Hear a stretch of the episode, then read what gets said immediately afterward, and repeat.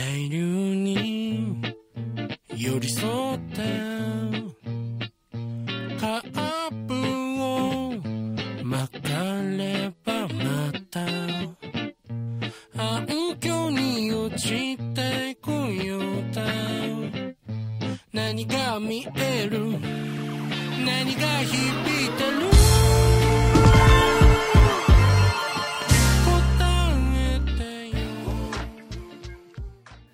听到的这个呢，是四月份开播的一个日本动画片，叫做《乞巧计程车》，原名叫做《Old Taxi》，Old Taxi。啊，这个剧的片头曲，嗯，很好听啊！我最近经常在反复的收听里面的很多歌曲啊，在等它出原声。现在，呃，今天这期播客的主题会聊，呃，我看这个《乞巧计程车》这件事情吧，因为我特别怕，呃，大家有一个预期，我也有一个预期，就是说这是一期想要来给大家来讲解、解说或者是分析这样一部作品的这么一期播客啊。我没有想要做那样一期播客，因为呃，One Up 这个播客其实最早曾经是试图想要做这样的事情的，因为当时我会。呃，我我当时的 slogan 叫做每期聊一部好作品嘛，所以当时我就会想，呃，有一个好的日剧、一个电影的时候呢，我就去在我能找到的范围里面找一个很适合来聊它的嘉宾，然后我们来把它好好的聊一聊。呃，当时定位是这样，但是大家最近也感受到了，我、这个播客的更新频率在过去的呃两年里面是非常低的啊，就是是上一上上期离上一期是真的是一年，然后上上上期离上上期也是一年，嗯。我希望我可以用更轻松的一种心态来跟大家来聊这个作品，或者说，与其是聊这个作品，不如说是看这个作品的时候我想到的事情啊。所以在正式开始介绍这个作品之前呢，我也想稍微展开一下，就关于呃这期播客的一些跟这个作品不是那么有关的事情。我希望。呃，如果你对这个作品没有兴趣的话，也可以至少先听一听这一段啊，它可能是呃我最近的一个独立的想法，跟这个作品没有直接的关系啊。然后到了作品那部分，可能要谈很多细节的时候呢，我觉得可能最好最好的呃收听体验可能会是你也看过了，然后你来听听，就好像是。我现这一期接下来会跟大家讲的是，我去了一个地方玩，我去旅行了，我去冒险了。那我在那看到了什么东西？我当时感受怎么样？我来跟你试图绘声绘色的讲出来。所以，如果你嗯也去过那个地方，那你听起来会更有意思一点。但如果你只是想听我随便来讲一些这个心路历程什么的话，我觉得也能听啊。就是到了不得不提示剧透的时候，我还是会会再提示的啊。所以前面呢可以放心听。啊，没有看作品也可以听，啊，因为最近不是有一个说法叫做，嗯，我看不懂，但我大为震撼啊。这个是来自一个截图，是李安导演的一个访谈的一个截图。那这句话当然很好用啊，我觉得很多朋友都在用，就是在就不明觉厉的意思啊，就是被拓展到了这个这这个另一句话上面，一个很万能的表示自己。夸奖和赞叹一个作品吧，应该是这样一种使用场景，啊，但是呢，嗯，我现在看到这个，我就感到非常的不满足，因为很多很多人，我其实想知道更多你对一件事情的看法的时候，你说的是我看不懂，但我大为震撼，我就觉得有点不够啊，因为我最近感兴趣的一个话题或者一个主题，正好就是跟呃复读这句话相反的，就是我特别感兴趣。一个人怎么去夸奖他他喜欢的东西，尤其是一些作品啊，比如我，嗯，前段时间在微博上随非常随机的看到了一句话，是表扬一个推理小说的，说这个小说是那种火灾的时候都要在水龙头旁边看完的那种小说，我就喜欢这种，我觉得这说这样的话可以让听的人更了解你，也可以让听的人更了解你在夸赞的那个东西。所以，我希望世间能多一些这种话，啊，还有就是最近在看一坂幸太郎的一个随笔合集，啊，他的随笔、他的专栏这些发表在杂志上的一些东西的合集啊，长长短短的，什么题材都有一些，但里边其实就有很多这种这种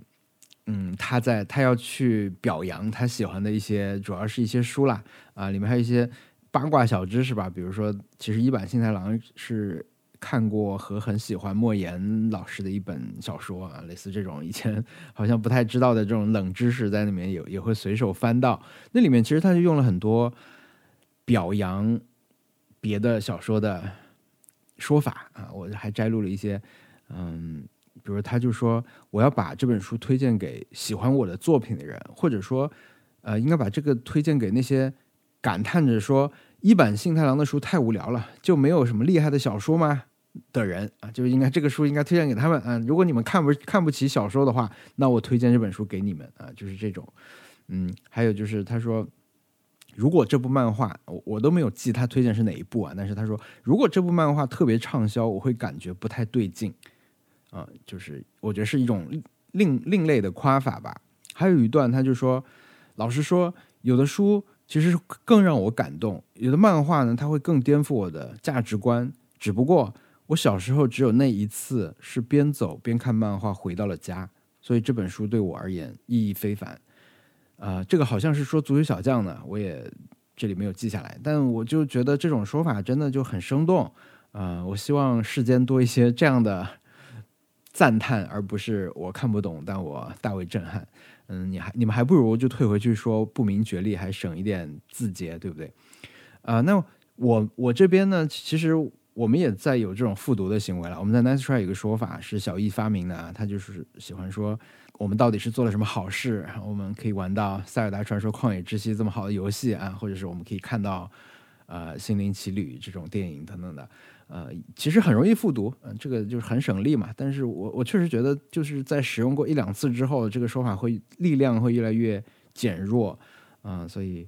今天这一期播客可以看作是我的一个小小的尝试啊。就是我最近感兴趣两个主题，一个就是发自内心、绞尽脑汁想办法用自己的语言来表扬自己喜欢的东西，还有呢，我喜欢的就是细节，比如说你告诉我这个作品。你你大为震撼，我就很想追问一句，比如呢，或者你你说这个特别，呃，你你说你说夏日有晴天特别像吉卜力的作品，我就会很想说，那比如呢？但是因为当然很很多时候我没有看过这个啊，那你跟我讲的时候，我可能不能完全 get 到，但是我还是想听大家自己内心的真真正的想法啦，就是越细节越好吧。所以今天这期的尝试呢，就是。我在这里跟大家分享我看《乞巧计程车》这个作品的时候留意到的一些让我兴奋的东西。然后我特意选择了一个，嗯，现在这个时间点，它是呃，因为我大致说一下这个作品啊，我基于刚才说过的那个，我我很怕给自己一个。压力或者说期待，我想做一个很很大而全的这种论述，所以呢，我现在都不知道这个制作组的背景，我没有去查任何的资料，也就是说，所以我接下来今天可能会说到一些关于这个观观感的时候，有一些细节可能会是错的啊，但是希望大家谅解。就是我现在呢，就是完整的看完了这个番剧的十三集正片，嗯，看了一遍，呃，但是我知道的情报就是，首先他们好像。首先是有一个呃广播剧，嗯，好像是跟着每一集动画都会有一个广播剧，好像还有一个番外篇是关于什么圆珠笔的，就是当当时有人给我评论回复的时候看到的。我应该会再看一遍，因为我对这个作品嗯有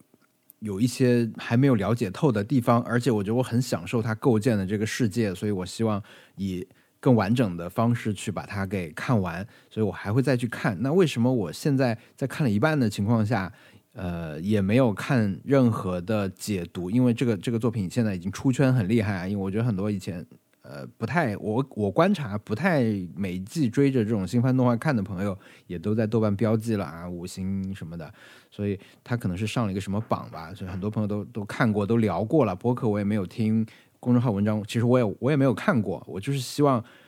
嗯，在现在这个我本身并不是很适合去解说《乞巧计程车》的时候来录录这期播客，因为这个时候我不是很适合去解说这个动画片，但是我适合传达我自己的心情，因为这时候我自己的这种情绪还是保留在看完一遍的时候比较激动的那种那种状态啊，所以我觉得讲到这里，还是希望大家知道，这是一个更多可能是关于我的一个播客，而不是能让你了解更多七小计程车的一个播客。啊，因为那样的播客其实已经很多了，对不对？啊，各种解析应该很多人都做过了，去听那些，我觉得我也没有必要去复读，所以就从我的角度来讲一些我留意到的事情。呃，最理想再重复一遍，就最理想的收听体验，可能就是你看过以后再来听我说，啊，这样就完全不会被我剧透到，而且呢，我说的东西你可能会有一些共鸣。但是如果你不在意剧透，或者说你不想看这个。动画的话，你也可以听一听试试看啊，因为你可以当做一些故事来听，我觉得也行，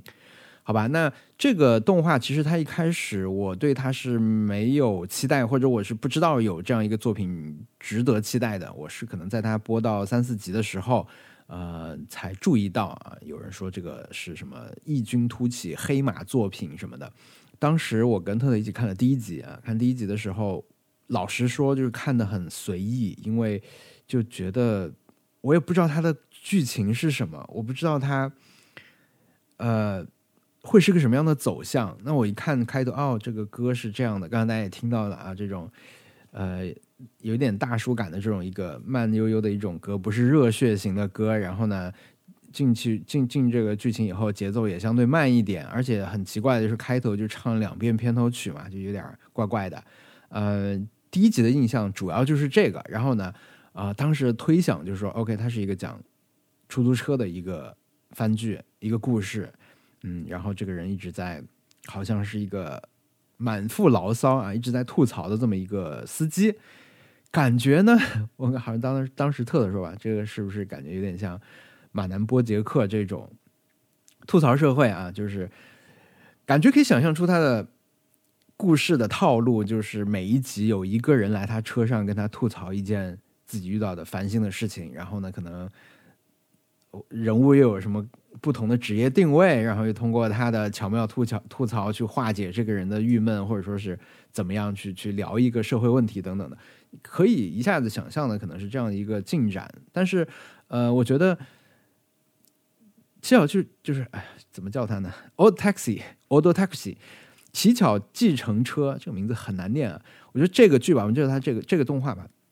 我觉得这个动画它当然有很多层面上是很厉害的，最厉害的一个层面当然就是预期违背啊，预期的建立和违背这个事情是我觉得每个人应该都能感受到的。嗯，最简单就是我我在一开始看，我确实会觉得这是一个随便看看的那种类似情景喜剧的呃吐槽型的这种，你把它说成跟《孤独美食家》那种去并列，可能都可以成立的那种故事走向。啊，然后第一集来的是一个想红的高中生，啊，他就是特别想上热门，他想上推的热门，所以在不同的阶段，我觉得这个剧它以不同的方式给了我矫正之前预期的这种刺激，嗯，这个很重要。比如他第一集，呃，其实发生的剧情就是这么点儿嘛。就是他的车上来了一个中学生，跟他说：“哎，我好想火啊！”然后后来说半天还跟他合影了，但没想到这个人就火了一下，因为他的照片里面拍到了一个当时的话题人物啊，就以这样一个方式，他就是很像那种段子或者寓言式的那种那种剧情展。所以，其实，在看完那集之后，放了很长时间，我都没有看第二集。啊，因为当时特特看完就说他他好像那个调子他不是很喜欢啊，因为我们都不是很喜欢马南波杰克，所以，当时我们可能主动的把这个归到了吐槽式的这种马南波杰克类动画那边去，呃，只不过这个是发生在东京的一个故事，所以我们都没有怎么看。那后来我想起来又再接着看，那个是另另外一回事了。那在这里还要讲到的一个重点呢，就是这个剧的一个设定啊，就是所有的角色都是动物，东京。呃，这东京生活的所有的人都是动物，都都是动物的形象。那这个其实对我来说并不是一个讨喜的设定，因为这种作品现在特别多。那可以，嗯，粗糙的就把它归结成它都是受到《疯狂动物城》的影响，因为那之后确实已经出了很多这样的作品了。啊，大家喜欢的这个《B Star》，嗯，《动物狂想曲》嘛，还有一个，哎，《动物新世纪》还是什么的。就 B N A，嗯，那个也是，就《动物狂想曲》是学校里面所有的都是动物，然后 BNA 呢是不同城市由不同的动物来统治什么的那那种。那我觉得这边动物当然都会有一些符号化的东西啊，就比如说呃食草动物、食肉动物啊，可以对应种族啊等等的。我觉得这些是呃不新鲜的一种玩法了。包括还有一个叫什么非洲上班族吧，之前那我我没有看过，但也是一个日本动画，也是把人拟人把人。拟成动物，然后这样去可能利用一些动物的习性这样的，那这个对我来说不新鲜也不吸引，反而 就让马南波杰克式的这种猜想啊，好像更为的实锤了。所以这是我对他第一个印象啊，也就是我觉得可能也是一种陷阱吧，因为我说这是一个不断打破预期的这么一个剧，所以他在十三集的，我觉得。恰到好处的时机都给我一种很重要的刺激。那么第二集，嗯，我就马上体会到这个不一样的一个地方。这个剧不一样的地方就是它的文本，也就是它的台词的写作啊。第一集你感受到就是啊有吐槽，关于什么推特热门这些东西的吐槽，你都听过了。但第二集出现了一个让我很兴奋的呃剧情点或者剧情的设置，就是一对搞笑组合，他们出现在广播里面。我当时看完就截图，我就截图是。对一个番剧很重要的一种尊敬了啊，因为尤尤其是他截好多张，就是希望把那个最合适的台词和他的最好画面还能对应上截下来啊，未必要发到网上去，但是你就留下来。我觉得这个我我是很难得动手这么去做的，但是这个这个剧我其实截了很多。这个搞笑组合叫智人组合啊，他们有一个电台的节目，这个节目呢基本就是他们俩的一个对对对聊吧，然后可能还会。拆一些信啊，就是看一些这留言什么的。其实你事后再回头看的话，你可能就是里面有很多信息量的啊。比如他们提到一个高中生，这个高中生好像就是一个呃番外篇啊，不，那个广播剧，广播剧好像就是那个高中生做的。因为我在 YouTube 上有看到那个那个广播剧的封面啊，就是那个长颈鹿嘛，那个那高中生是个长颈鹿，所以这些都是能关联上啊。但是当时我就很觉得这个剧的台词写的很不一样。因为我当时截的好像就是他们在讲关于他们创作的嘛，意思就是要不要去回应这种观众对他们的反馈和期待啊？那其中一个人就说：“那我们卖的是感觉，我们卖又不是制造电器的，我们卖的是感觉，我们说了算啊！”就类似这样的话。那我觉得，我我身为一个啊区区一个也算一个创作者，那这种话是很击中我的，所以我当时就截图截图，因为当时还在看那个短剧开始了，所以说。一下就把我，让我把呃这个组合的存在跟短剧开始里面的一些这种情绪，包括火花啊，火花是我很喜欢的一个日剧，它里面的主角也是漫才组合嘛，会让我直接在他们之间去建立一些联系。因为你看，我就举了这两个例子，因为我也没有看过更多讲讲这种日本的喜剧人的奋斗的这种作品了，那我我就会觉得。一个是他在这这样一个出租车剧里面安排了这样的角色，呃，会让我觉得很特别。那另一个呢，就是他会让我在理解关于智人组合这对搞笑兄弟的时候，去带入我看过的其他的这种火花也好，短剧也好，嗯，那些人的生平啊，会被我带入进来。后面还会讲到，我觉得这是个剧很重要的一个一个创作的一个特点，但是。我我现在已经有点想不起来了。第二集好像就是这对搞笑组合上了他的车吧。然后，那当时我我又有一点这种马南波杰克的感觉，对吧？或者说第一集那个预设好像第二集还在重复。那第一集是一个想上热门的人上了他的车了，第二集呢是这个搞笑组合上了他的车。那么前面那一段可能只是他的一个铺垫，呃，类似这样的一些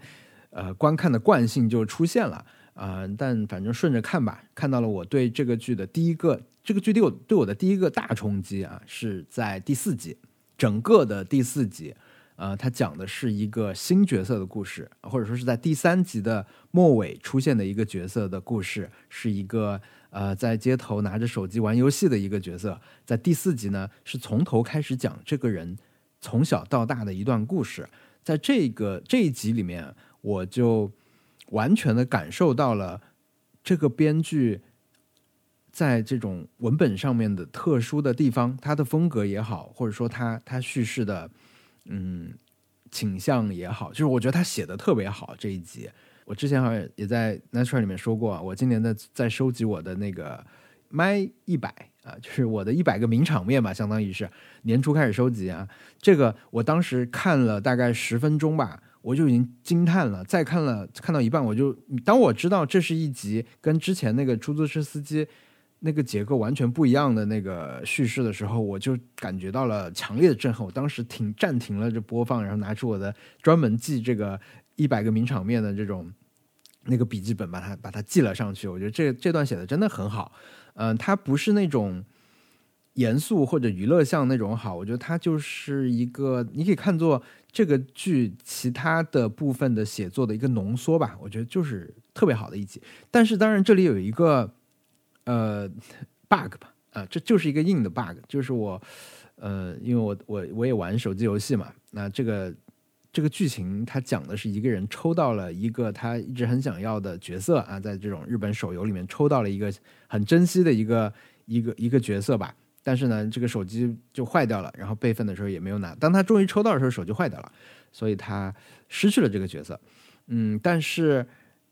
你如果玩过日本手游的话，你就知道是这是不可能的啊，因为在日本手游的设置里面呢。你抽到一个角色是分几步，比如说你现在花钱去抽一个东西啊，你付钱付了以后，你花游戏里的代币去兑换这个抽蛋的机会，抽了以后呢，它可能是一个箱子，你要点开这个宝箱，这个宝箱告诉你它是个什么，然后呢，你再点呢，它就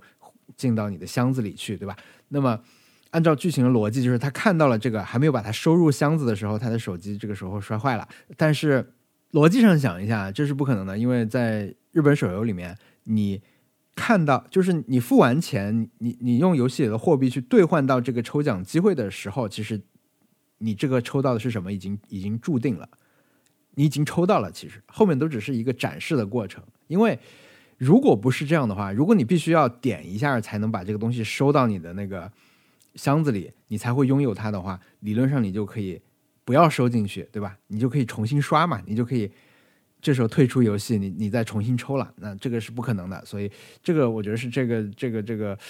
很讲究细节和伏笔的这么一个剧里面不是那么完美的一个存在吧。而且这个在日本应该也是很容易被识别出来的一个 bug 啊。这个不完美没关系啊，但是就是 我我会非常在意这个，所以。我觉得在第一集撑到第四集吧，我勉强说撑到。那但是其实第二集我已经看得很开心了，因为这个搞笑组合的出现吧，或者说一个个角色慢慢出现的时候，当然里面也有很多好玩的细节啦，都嗯会让我感受到这个剧不不一样的魅力。包括那个里面那个羊驼小姐，她去羊驼护士吧，羊驼护士给给司机小户川啊，给他看手机，说就那种。啊，怎么说呢？很成人的那种花招吧，就是说，呃，你有喜欢的人吗？我有，然后你你有没有他的照片？我有的，然后给你看吧，你就拿手机给你看，然后手机是一个自拍镜头这种，然后我就觉得啊，还有这样一招啊，就是类似这种细节。那我我觉得也算是已经开始看得津津有味的时候，出现了这个第四集，出现了我觉得描写非常好的一集，因为它又。完整，然后呢，里面的节奏感又很好，配合画面，你就觉得又好笑，这个小孩又可怜，就让我会想起什么类似工藤官九郎这种作家去写他小时候发生一些糗事的时候那种那种写法，呃和进展吧。我觉得这一集是对我来说是非常重要的。然后再往下看呢，其实呃已经看到快一半了啊，就是很自然，就是已经打开了一条。悬疑的主线啊，这个时候你已经，我已经，我已经知道这不是一个马南波杰克，这不是一个每集吐槽一个社会职业的这种嗯司机的单元剧啊。虽然他确实上他车的人可能每一集都有一个侧重点，就从高中想红的高中生到搞笑组不红的搞笑组合，再到呃。不太红的明星，包括追星族啊，包括经纪人等等的，那包括他也跟一些嗯感觉很凶的人扯上了关系等等的。但是到现在，你已经足以知道这个故事它有一条悬疑的主线，或者说是一条那种呃互相交错吧。然后每个角色其实慢慢的，他的这种对角色的描写已经也已经成立了。这个时候，其实我有一个印象，就是我对他的认知从马南波杰克。跳到了一坂幸太郎的一些一些小说，一些推理小说吧，或者悬疑小说。呃，我当时会觉得，比如像《华丽人生》这种剧啊，因为啊，这这种小说吧，《华丽人生》呃是一版幸太郎相对早一点的一个推理小说。那我觉得能把它对应上的，可能是那种主角对的人生的这种态度吧。嗯，他们可能有一点点共同点，然后他们每个角色你都会觉得他不是纯粹的，只是为了让这里多一个这样的职业，而是他们的性格可以通过他们的台词去表现出来，也当然也包括他们的形象，他们的一些小的动作，那些细节我觉得做的都很好。所以在这个时候啊，看到一半的时候就已经非常投入了，嗯，然后就进行到了应该是中途很重要的一集吧。是我觉得有一个新的观感出现啊！当时我还想发微博来着，但后来觉得，呃，算了，可能别人没看过，领领领会不到吧，就没有发微博。但我现在有点庆幸当时没有发，因为我的想法就是啊，这一集是万圣节，万圣节，呃，发生了一件也不算大事吧。当时那个剧里面看着就像是要发生一个惊天动地的大事啊，像那个什么，呃，《咒术回战》一样。呃，虽然我现在其实还没有看过《咒术回战》的漫画，但我知道《咒术回战》有一个很著名的就是万圣节的这么一个事情。嗯，扯远了啊。我觉得这个剧还有一个特点了，这个这个动画还有一个特点就是它把，呃，它虽然用的是这种画风，我不知道叫什么画风啊，是插画还是什么的，它跟那种画的很细腻的或者很很真实像那种背景有一点点不一样吧。它又，嗯，我不知道，我觉得它的城市街景画的很好。呃，他的星宿、涩谷这些地方画的很好，就是那种我觉得看上去有些地方会有甚至有一种眼熟的感觉的那种 那种画法。所以，嗯，我我虽然没有亲身去过啊，但我知道在日本，在在这个万圣节的喜布亚涩谷的那个十字路口，那个是一个很重要的一个一一个文化现象也好，地标也好，所以。他用到这个元素的时候，我大概能想象说啊，OK，人很多，大家都装扮，年轻人很吵闹，年年长人看不惯啊。就算没有去过，你多看一些什么，呃，月曜什么，你也可以感受到。但是呢，当我看到嗯，乞巧计程车进行到万圣节这个时候，我有一个特别的观感，就是如果万圣节的。涉谷十字路口上那些奇装异服的不是人，都是动物。动物再去装扮，太没劲了啊！我当时笔记上写的好像就是，如果参与万圣节去去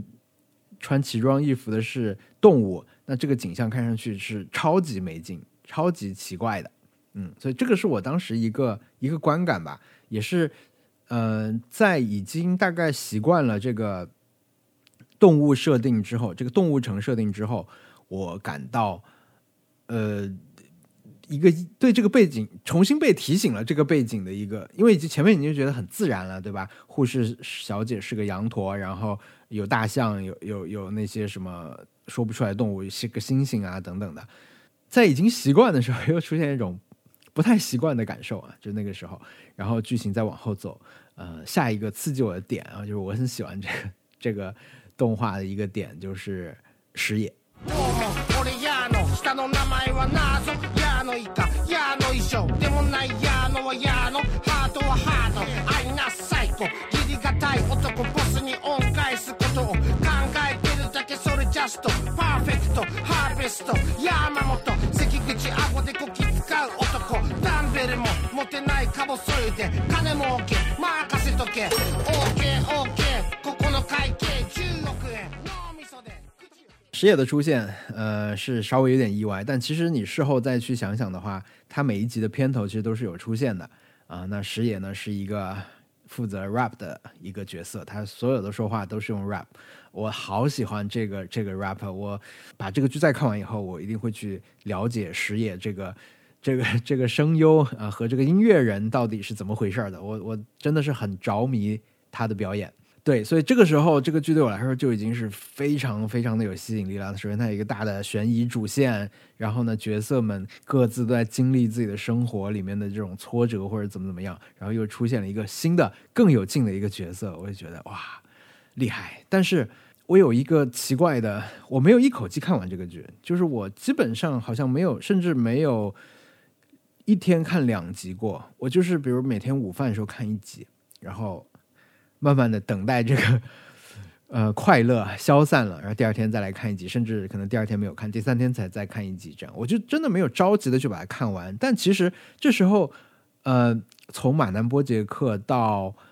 呃，一版幸太郎到到华丽人生啊，再到这会儿时候，我已经把它直接等同于盖里奇的这种两杆大烟枪这种这种黑帮片了，或者说日本的一些这种嗯几条线交织在一起这种叙事的片子，比如像萨布的一些电影啊，在是这个时候都会去道信情缘啊什么都会想起来，呃，所以我觉得。对我来说啊，就是夸奖一个作品像电影是呃，夸奖一个不像电影的作品像电影，始终是一个去表扬它的一种一种措辞。但是，嗯，我一下子也说不清楚是为什么像电影就好，对吧？但是对我来说是这样的，我我觉得我夸他的方一个方式，可能就是觉得他他真的很像电影。对，而且在不同的阶段，对我来说像不同的电影，这个就很很厉害。所以那段时间就看的很很很开心。然后后来他当然他们就展开一个大的计划了啊。那这个时候当然也会想到一些抢抢劫戏啊什么的，那个呃黑暗骑士开头啊什么类似一点点吧，一点点，但那个都不太重要了。这时候其实还是被他核心的这个东西去吸引。直到我有一天 就是把在心里面暗暗做好了准备，就是我要把最后两集。囤在一起啊，连续看完一一一气呵成的看完，所以我就在睡前看了十一和十二集，然后发现没结束，后面还有一个十三集，很尴尬，很尴尬。但是我当时一个是确实也有点晚了啊，有点困了，然后我也没有准备好第三集啊，一下是看不上的。也他不是说横下心觉得那看完算了那种时候，他就是没得看了啊，所以我就在这种，我觉得也是一个。成就吧，可能真的没有太多人是看完十二集以后，十三十三集还忍了好几天再接着看的，所以我我觉得也算一个特别之处吧。呃，所以呢，就在十三集的时候，就把整个故事算是他想在正片里的故事，就相当于是完全的都看完了吧。那里面当然整个也是出现了很多现在。一下让我去反应的时候，都能想起来那种细节，比如说之前大概十一、十二集的是那个战舞啊，就是巴西战舞的运用，这种啊，只有在动画里才能表现的这么合理，然后又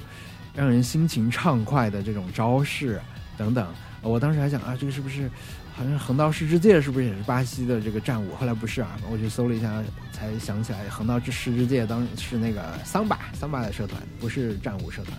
对，就类似这种快乐，我觉得是这个剧以为中心，然后去延伸开来的一种东西。嗯，然后这里忘了说了一个重点哈，就是我大概在看完第八集还是第九集的时候吧，可能是在万圣节事件结束之后，呃，我我重新看了第一集的开头，我大为震撼，我大为震撼，因为我第一次看的时候啊，第一次看第一集的时候。看的是很随意的，就像我们看现在看很多剧的时候，你就打开就就放嘛，啊，就是出现一些这个镜头，呃，包括角色为什么出现，呃，为什么有两次片头曲啊？就是第一次片头曲唱完以后，放了一点点之后，出租车上又放了一遍那首女子团体那个歌嘛，然后又相当于是又来一个片头曲那种感觉。我当时第一集印象最深的是这个，刚才也说了啊，一开始也说了，但是当你看到七八集啊、八九集中间那个时候。你再回去看第一集，你会发现每一个镜头、每一个角色都是重要的啊！我当时就觉得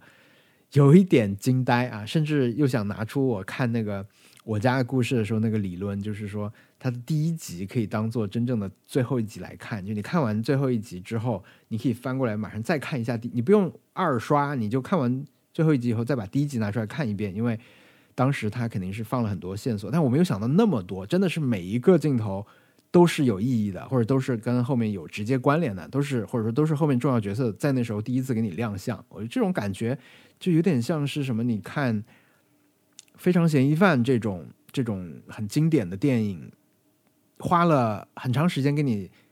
造出来的一个这种看电影的大乐趣吧。我觉得在在看这个的时候，我也感受到了，所以我推荐，如果你是。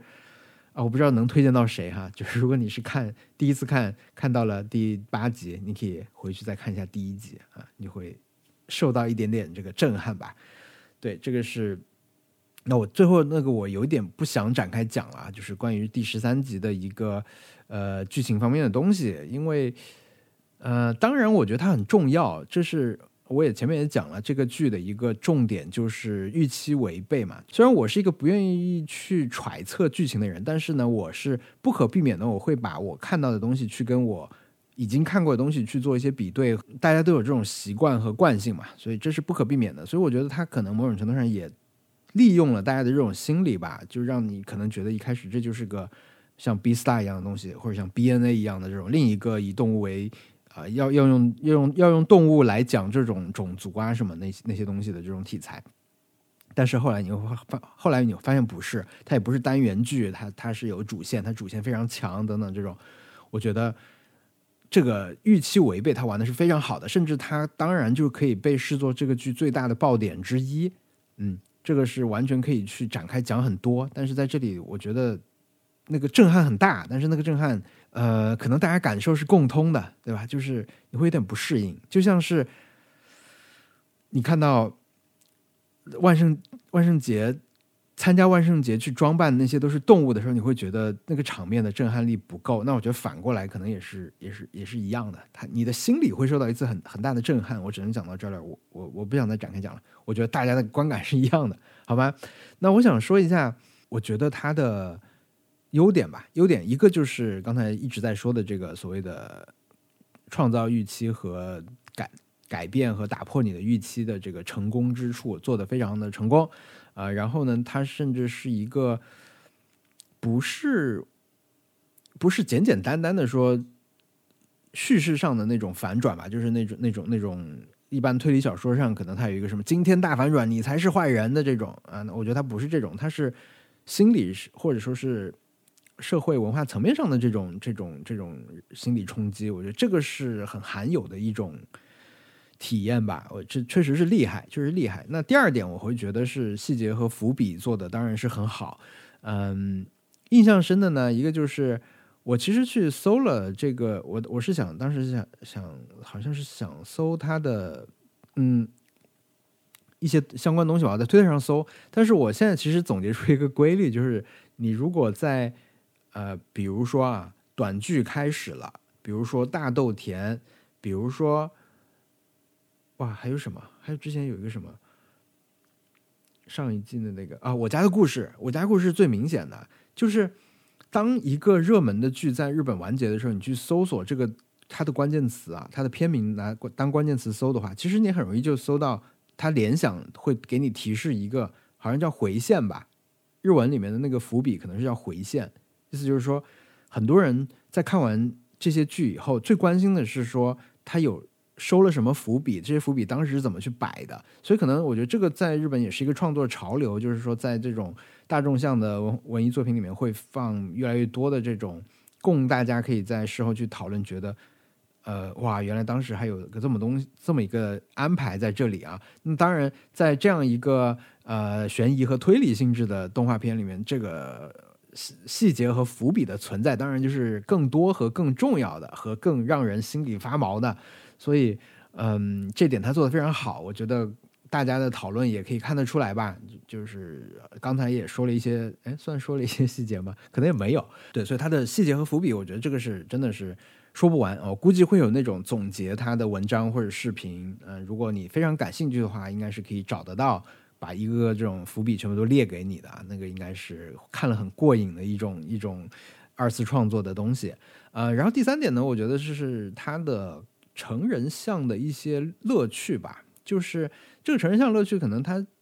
就是它没有那么幼稚，嗯，可能也是呃，我觉得怎么说像电影，就是它可能不是那么直接的去去讲一些。直接能给你刺激的这种笑话或者什么，他可能很多东西都让你稍微想一下啊，就是让你高兴和让你有点郁闷的东西，可能都是有一点点曲折。我觉得这个从那个喜剧组合那边去看是比较明显的。那他们每个人获得的篇幅其实都没有那么多，然后大家走的职业路路径也不一样啊。但是其实他们的这种呃职业经历也都你也能归纳出来啊，就是从他们的这种一次次出场里面，你大概能归纳出来这个人每天在干嘛，然后以前每天在干嘛，现在每天在干嘛，以后每天会在干嘛，你都能想得到，推演出来。然后我觉得这些都是嗯很对我胃口的一些乐趣啊，也不是成人啦，就是对，就是稍微曲折一点吧，稍微曲折一点要想一想的东西。那最后呢，就是一定很重要的就是它的这种节奏感和它的氛围啊，就是包括叙事的节奏，一开始是相对。休闲，嗯，吐槽，但是他是全程是有吐槽，但这个吐槽也是很重要的啊。就他的为什么他一直在吐槽？为什么他面对每个人的时候，他的态他的态度都是一样的？就是这个小户川这个司机啊，他让谁也看不上啊，等等的这种语气一直都很平和啊。但但他其实心里面他他又不是一个很卑微的角色，等等的。我觉得这些很细腻的东西啊，嗯，很重要。那后面当然就是整个随着主线起来以后，他的。故事发展变得更快了啊，或者说更紧张了。那这种节奏的变化，我觉得它在慢的和快的玩的都很好。那这个就是，呃，很让人看得很舒服吧。还有就是像它的晚上的这种氛围，包括他选的那些从这儿去这儿的时候啊，那些街道上那些描描绘吧，我觉得我也很喜欢。所以整体来说，我觉得这些都很成功，才能造出这样一个作品。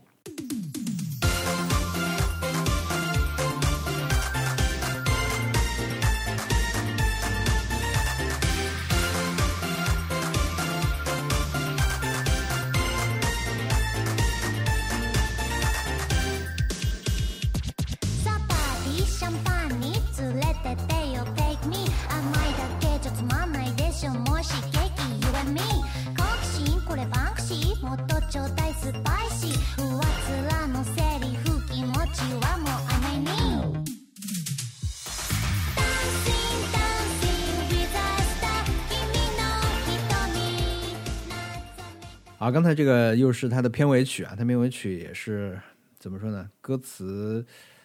没啥意思的一个歌吧，像里面甚至还有一个纯为了押韵用的歌词，好像是那个 Banksy 也用上去了，就是应用啊，可能也有人分析过了吧，我不知道。好，那最后再稍微的展开讲一点点那个，我觉得这个这个动画很不一样，很不一样的一个地方吧，就是从情感上来讲啊，刚才讲了很多。呃，也不算技术分析啊，就是我留意到的它的制作方面的一些细节。就是如果说是冒险，或者我去玩了一个主题乐园的话呢，就是这个地方玩的我挺嗨的，就这样。但是回来再稍微想，就是那种 洗澡的时候会想到的话吧，就洗澡时候会想到的事情，就是啊，这个到底是这个这个这个剧到底好在哪里？嗯，我觉得它它好的地方就在于，虽然它包裹在这样一个。动画的外壳下面包裹在这样一些动物形象的外壳下面，但它讲的其实就是一件事情，就是一个其实在国内你最近也会经常听人说的一个话，一个说法，就是日本没有你们说的那么好，尤其是很多住在日本的人喜欢发表啊，就发表一个回帖啊，日本根本没有那么好，日本日本生活很很差，嗯，很难还是怎么样？我觉得他讲的其实。就是这个东西，它讲的就是日本有很多不幸福的人，呃，或者可以叫这个片子叫《日本人在东京》，因为他们是各各地的人汇集在东京这个地方嘛，就是九州的人呀、福冈的人什么的。所以我觉得它的核心，一旦你把这个核心提炼出来以后呢，呃，我觉得很多东西就可以，嗯，它不光是技术了，它就是呃每个角色为什么会那么活。呃，你就可以去分析他们的共同点。我觉得就是他们都是不幸福、不快乐，但是他们又又都在挣扎的这样的人，在自己的这个线索上挣扎。那么，我觉得它里面很多角色其实出场时间可能很晚，或者说他的出场的时间很短。那么，按照现在很流行，但是我很不喜欢的一个分析的思路呢，他们都是工具人，对不对？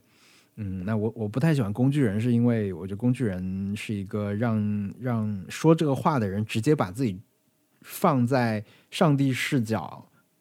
这样去去看一个作品，啊，然后我觉得在入戏很难的这样一个时代啊，大家就尽量不要预先的就把这个人判定说啊，他只是出来完成这样一个职能的他是一个工具人，那这个人在情感上就完全不可能成立了。在在这样的一种情况下，所以我我建议大家就是尽量少少去想这个人到底是不是工具人。当然，有人有有的剧他就是做的很差了，那这个人纯粹就是出来喊了一句就死掉了，但他交了一把钥匙出来，那我觉得这个这个是是工具人啊。但是我我还是希望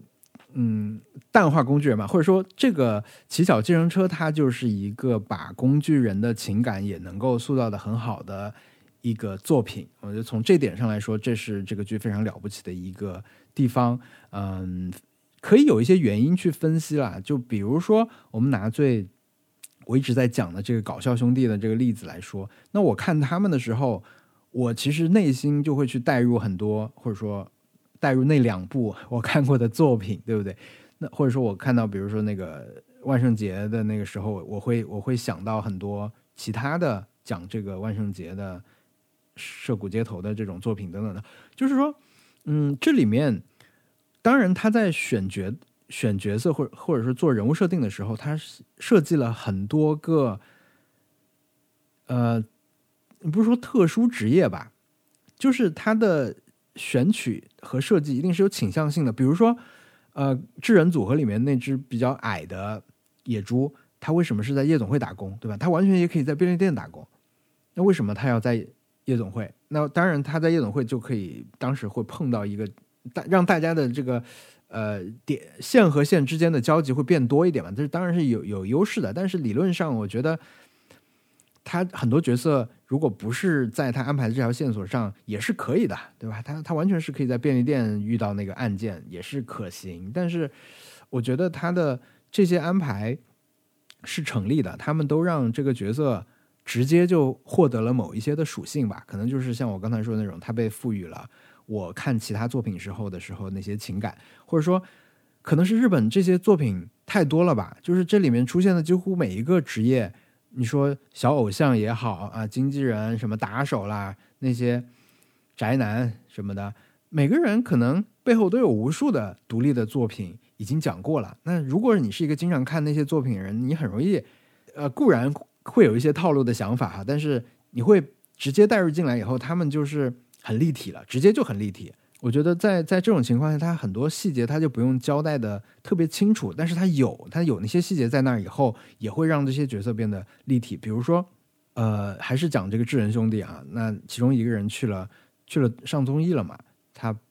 被单独他他要单独出道了，他就去上综艺。那他上的是什么综艺？上的是美食节目。或者说他上那种打闹的游戏节目啊，等等的，其实那些那些节目他不需要说再让一个角色，或者说让他搭档去说，哎，你怎么只上了个这种节目呀？或者说你上这种节目意味着什么？其实不需要。我觉得对于如果你对他描述那个社会环境有一定了解的话，其实你你看到那个画面，你就知道这个人现在大概从什么咖到了什么咖位，对吧？类似这些信息你就可以获得了。我觉得他。这些信息其实是很交代的很密集的，所以又回到那个细节和伏笔这一点嘛。那但可能他对我们这种略微有些跨文化的观众来说，就可能不是那么的直接。但是我觉得这这个是他一定是有有有规划吧，让工具人可信这一点对我来说，在这个剧里面最直接的一个例子啊，就是有一只里面有一只小黑猫，它的妈妈我不知道它是个什么动物，嗯。他从他从应该是从九州乡下来到东京的吧，为了照顾这个女儿，然后女儿喜欢吃炸鸡，但他他就是每天还是下班以后天黑了下班才回到家，然后又要开始给他做饭。他出场的时间有没有一分钟啊？我不确定啊。之前可能口头提到过妈妈，但是他出现就那么一会儿会儿，然后这个妈妈就是就在说做饭的事情嘛，明天还要。弄便当啊，他们就是母女的一个小对话，就今天是没有炸鸡啦，就随便做做，明天要带便当什么的。但是妈妈就在那里说，说了一句话，我会觉得那个话，你单独截个图，没有人要看这种话的。他就是工具人出来讲的一句这种大白话，这种烂台词。他就说，人生只有一次，你不管用什么手法，你都要去实现梦想。那我觉得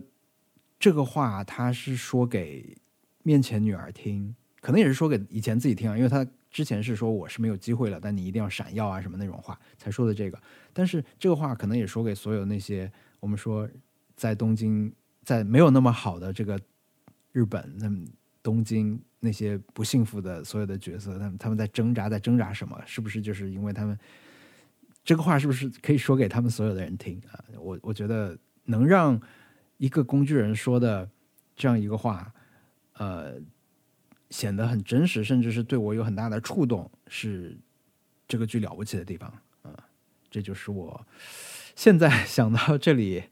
可以说的所有的东西吧。对我看一下我的笔记啊，我可能当时还记了一些小的，但是可能也不重要吧。现在说一下也不重要。比如说，呃，我觉得